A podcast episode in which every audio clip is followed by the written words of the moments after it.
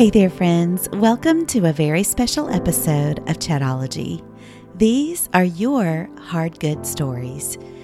So, a few weeks ago, you probably remember I interviewed my great friend Lisa Whittle about her brand new book, The Hard Good. It just released, and so I picked 10 lucky winners who I wanted to give away a copy of The Hard Good to. These are their stories. These are your stories. So, as listeners, they sent in their own stories of how God has brought good out of the very, very difficult and hard places of their lives. So, I hope that this episode inspires you just as much as it has me. I have loved hearing these stories, and I am even more in awe of the God we serve. So, our first hard good story today is from listener Sarah Butterfield. I was seven years old when my parents became career missionaries, moving our family from California to France. At the time, I thought it was an exciting adventure. I didn't, couldn't, see all the ways in which this displacement would affect my very identity. We jumped right into French life after our year of language instruction.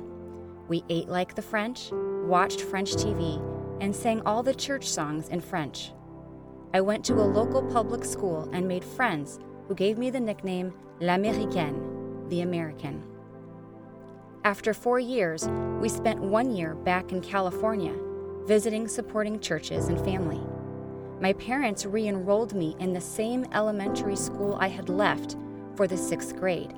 It was my first experience with cultural identity whiplash. All of my friends had moved on without me and didn't seem eager to have me back. Everything that had once felt familiar now seemed foreign, and I walked through that year lonely and lost. The kids there called me Frenchie. We moved back to a different region of France after that, and I started over in a new school and tried to make new friends. I was grappling with my identity. Not quite French, not American either. I lived in the in between place, got comfortable with the pain of not having anywhere to belong. In high school, I attended a boarding school in Germany that aimed to prepare missionary kids for college in North America. For those happy years, I felt seen and understood by other cultural misfits, which was why it was doubly hard to return to California for 11th grade. By the time I moved to Michigan for college, I had been uprooted so many times I was positive that I would never have a home, and even more sure that I would never fit in. I felt forever out of place, a palm tree among pines, a cactus among roses. My life has been an exercise in trusting God, our master gardener, to help me thrive where He has planted me.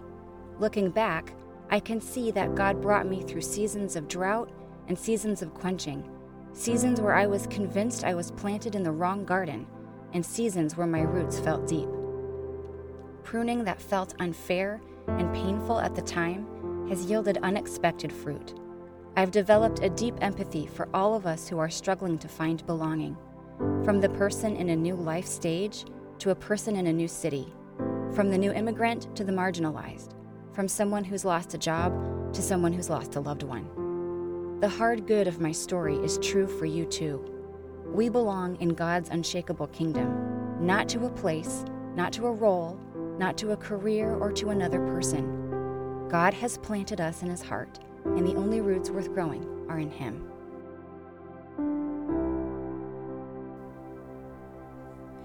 Our next hard good story is from Kristen Hatton, and she talks about how the lessons in parenting have been hard, but good.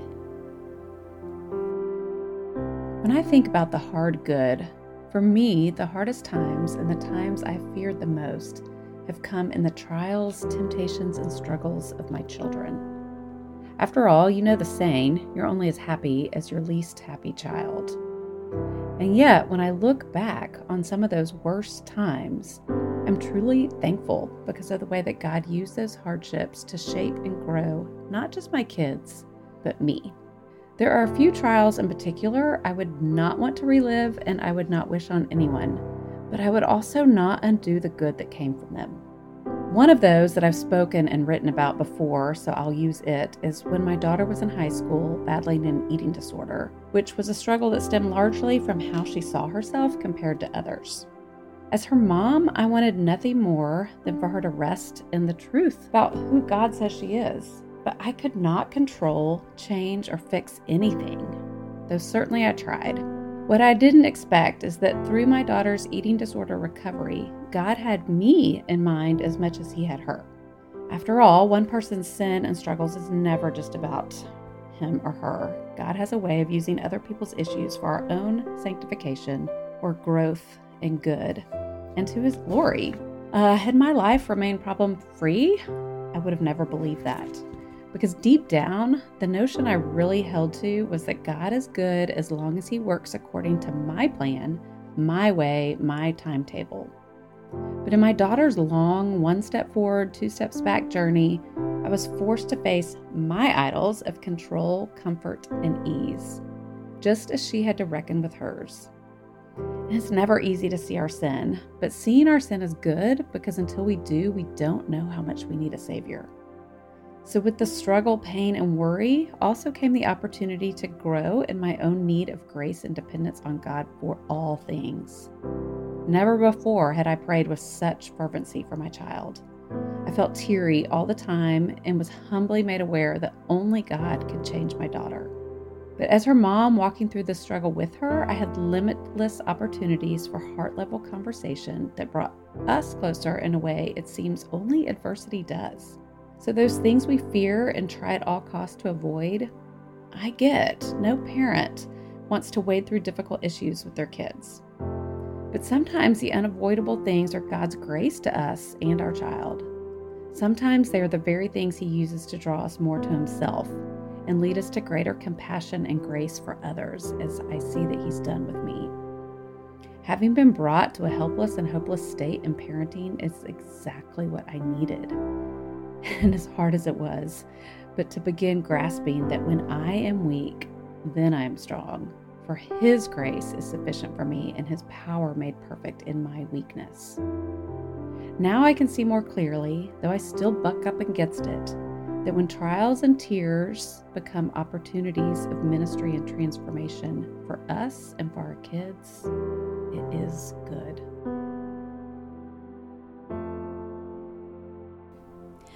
Our next hard good story is from Kimberly Campbell, and she's sharing with us how a broken ministry turned into something much more beautiful than she could have ever imagined. My husband and I got married in 2011. Both being in full time ministry, we had all the plans to stay in full time ministry for the remainder of our lives together. But just two kids, two moves, and a few years later, we found ourselves unexpectedly out of full time ministry. My husband had requested help from the elders of the church that we were a part of, help to fight sin and pursue holiness. And the elders chose to show more judgment than grace. So we found ourselves looking for a new place to do life. But here is how God was working then and is still at work today. Just a few weeks after knowing we weren't going to be at the church any longer, God provided a job and the only thing my husband wanted to do. He has been successful in that job now for seven years and not only successful, but really enjoys it as well and can use it to share the gospel with those he meets. I definitely can go more toward the cynical and bitter side of things. So the Spirit has been working diligently in my heart to rid those from my soul. My husband is constantly encouraging me to be truthful yet encouraging, especially when things may not be going the way I would like them to. He has grown me in mercy and grace. About 15 years ago, my mercy scale on the on the spiritual gift inventories would have been negative 400, negative something.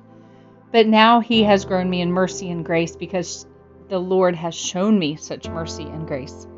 When you find a false gospel, you only really want the real thing. The real gospel doesn't allow us to stay in our sinful patterns, but pushes us on to being more like Christ through the Spirit's help and through lavish grace. Real grace is lavish. Real grace points us to Jesus and the life that he lived and the death that he died and the empty tomb, all of which enable us to love God and be God's daughters forever. God has given me a heart for the hurting in ministry. Oftentimes in ministry, we are called to act like we have it all together and not really be people who need to be shepherded too. I love to use my table over cozy meals and deep, authentic conversations to listen and pour truth into women who have been hurt by other Christians. Women especially desire to be heard and loved and understood. They want people to hear them and love them, even if their stories aren't perfect. And that is what I want. That is what my friends want. And that's what I desire to do in our home, maybe over a cup of coffee at a local coffee shop, or even over a Marco Polo or a Vox with friends afar. I still struggle with love for the local church at times. I struggle with poor leadership, and I still find myself crying occasionally for the hurt and broken relationships we had all those years ago. But God continues to focus my heart on Him. He is still holding our marriage and our ministry together. And you know what? He rejoices over me. And for that, I greatly rejoice and know that He is not done with our lives.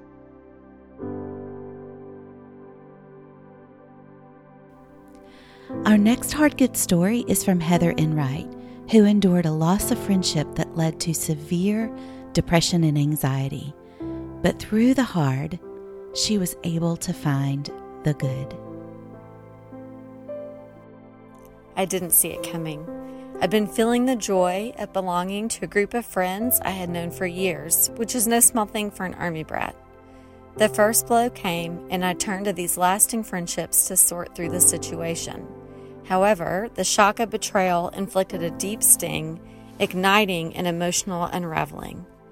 Within a span of three months, I felt stripped of relationships, positions of ministry, and roles that I had enjoyed for years, and thus began a downward spiral leading to a two year battle with deep depression and anxiety. Sowing and tears can come through death, divorce, health issues, betrayal, depression, and a whole host of inexplicable, hard things. The sadness invaded and profoundly handicapped my ability to function. My wrought emotions were so fragile that I began to avoid social situations for fear of melting down emotionally. On more than one occasion, I walked into church with sunglasses on, only to leave quickly because I couldn't hold back the tears. Game days for my daughter were a mix of pride overshadowed by dread. I feared eye contact with those whose friendships had faded, and I braced for being ignored. No one and no place felt safe emotionally except for my own home and family. The loss of roles and purpose ushered in long days of questioning everything. The end result of the downward spiral was a sense of paralysis and amputation from every place of belonging. I reverted to my old coping skill of writing long letters to God. Rather like a scolded child sitting with folded arms, I sought him out with stubborn anger. But God was at work through it all. He was revealing my shaky faith founded on self righteousness, as well as my idols of self, approval from others, and fulfillment through performance. This lifelong church girl was brought face to face with my lack of understanding and believing in grace. In those years of severe depression and anxiety, I was being transformed. My awareness at the time, however, was only of the painful dismantling and demolition of lies and unbelief. I finally admitted to my doctor that I was constantly chasing away a fog that threatened to consume me, succeeding in various degrees depending on the day. Also, a dear friend, he offered comfort and assurance as he asked questions and discussed options. Ultimately, he prescribed medication. Thankfully, and by God's grace, within three months, the right medicine and dosage began to bring relief. It's been three years since the fog began to lift. And feeling like myself again, I realized how bad things had been and for how long. Now, in contrast, I feel renewed, restored, and redeemed to the point that I can authentically thank the Lord for that long, hard season. Mixed with this is a regret for the years that I claimed the name of Jesus, yet truly misunderstood him. In writing about the Father's heart of compassion in my latest book, I was undone again, though this time by the freedom and the joy discovered on the other side of struggle. Words can't articulate the spiritual transformation that were chiseled out by the tools of loss, betrayal, and tears from hard reckoning. It's humbling to admit that although I believed in Jesus my whole life, I've only more recently begun to understand and know him deeply.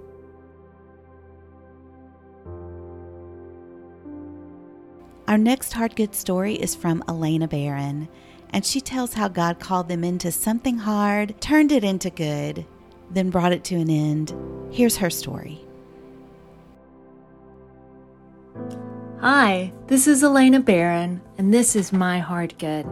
My husband and I have been in ministry the entire time we've been married 25 years.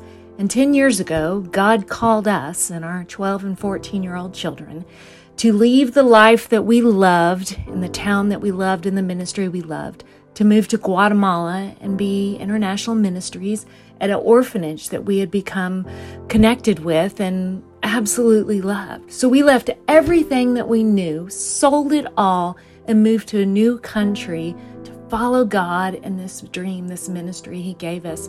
And it was wonderful and it was hard. It was hard for my children, it was hard for us. But our hearts were broken for the girls that we worked with and the people that we met.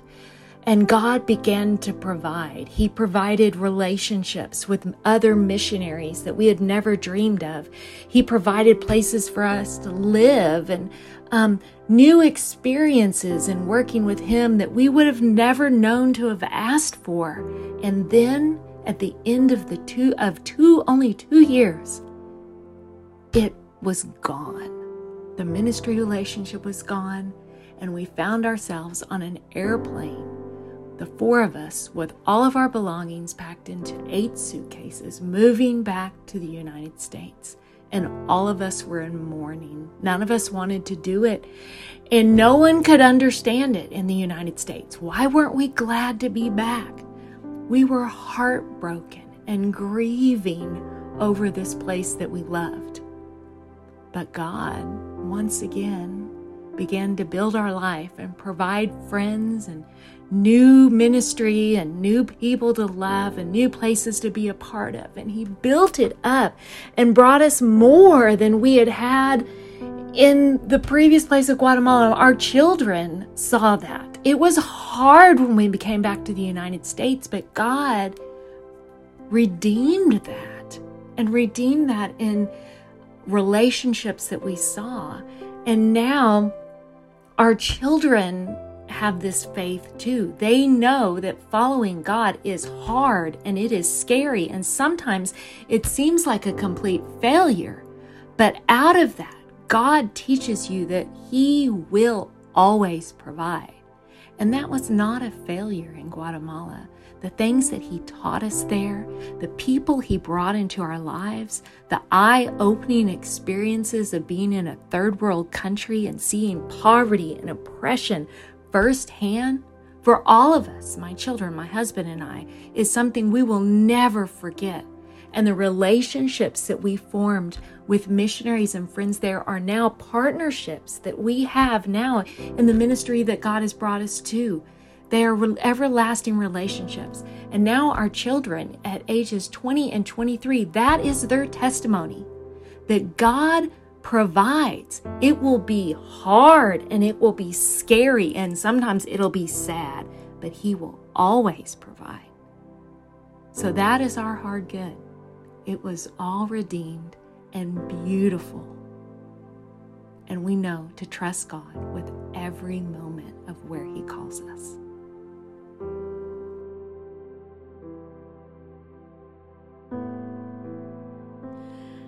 Our next hard good story is from Courtney Doyle as she tells us how God met her in the most unexpected place. Portion of my story actually involves a man that I don't even know. A couple of years ago, we were having a pretty hard season in our home. We had experienced a hurricane. I had undergone a cancer diagnosis. Our oldest son had been put in prison, and our oldest daughter was leaving to go out of college nine hours away out of state. To say that my mama's heart was weary is an understatement.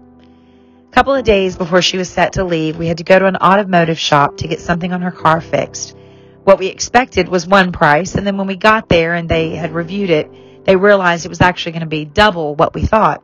Well, if you can imagine, or if you've ever sent a child off to college, you know that there's quite a few expenses that, that are being incurred at that time. So the guy could see in my face the frustration that, you know, it's double what we thought. And so he looked at me and he said, You know, Proverbs 3, 5, and 6 says that you need to trust in the Lord with all your heart and lean not on your own understanding. In all your ways, submit to him, and he will make your path straight.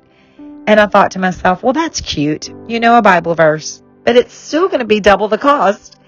And so he began to peck at the keyboard and create the invoice. And then he stopped again and he looked at me and he quoted another verse. And I'll be honest, I don't remember it. I just remember thinking, huh, okay, so you know a couple of Bible verses. Bring it on. And he continued to work at the computer and then he paused again and he turned and very kindly looked at me and he said, I'm sorry. He said, I'm the owner of the shop. He said, but I don't typically do the invoices and my manager is out of town on vacation. So I'm filling in. So it's taken me a little bit longer. He said, my full-time job is in prison ministry. And I remember looking at him and I said, what prison? And he named a few. He said, But I spend most of my time at this particular one.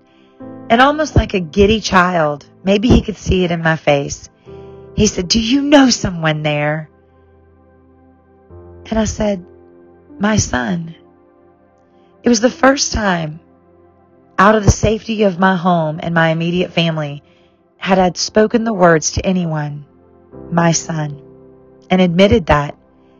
And he stopped and he looked at me and he said, You have to know that with Jesus, there is hope for him, and there is a plan and a purpose. He then proceeded to tell me of his story years of drug abuse, criminal behavior that had landed him in prison, and then in prison, he found Jesus.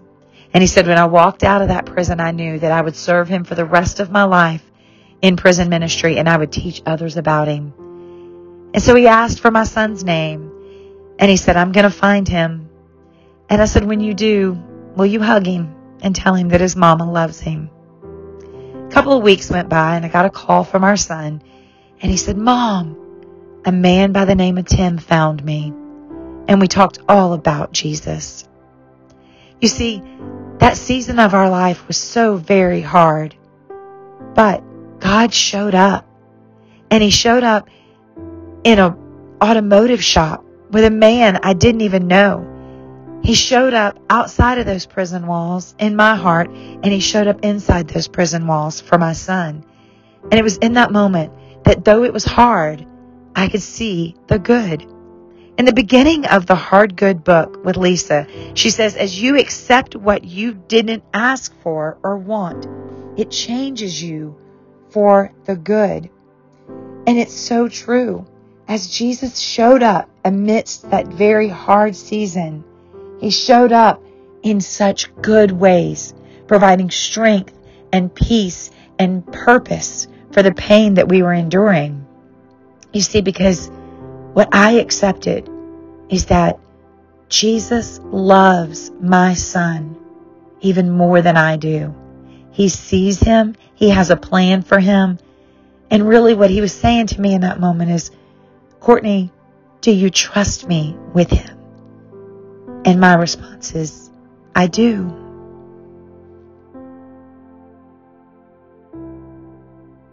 Our last Hard Good story is from Kaitlin Rogers. Listen as she shares how she found good from the really difficult and hard.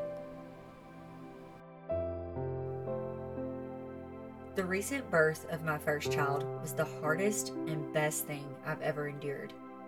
I prayed so hard to experience a natural childbirth, but at 42 weeks pregnant, the doctors decided to induce me. I had tried everything to go into labor on my own, and for some reason, it just wasn't working. Once I was induced, I experienced two hours of laboring on Pitocin without an epidural, followed by three hours of pushing with an epidural. Then I was rushed into an emergency C section. My baby's heart rate was dropping and I was losing a ton of blood. Within minutes of being rushed back, my son was cut out of my stomach and we found out the umbilical cord had been wrapped around his neck twice. The very thing I had prayed so hard against was the answer to my prayers.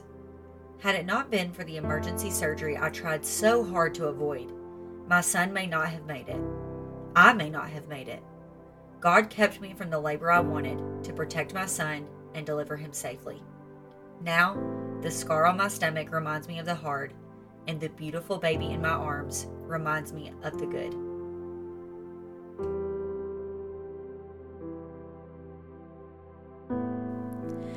Thanks for joining me for this special episode of Chatologie today. I hope that something you heard really resonated with you and you were able to identify with some of these hard good stories. You may still be in the middle of the hard, and if that's where you are, it's okay. I want to recommend Lisa's book, The Hard Good, to you. There's a link in the show notes where you can grab a quick copy of it, but it may be exactly what you need right now. Thanks for listening, friends. I would love for you to share this episode with a friend who might be going through a really difficult time right now. I'm sure it would bless them. Chatologie has been a production of Angie Elkins Media.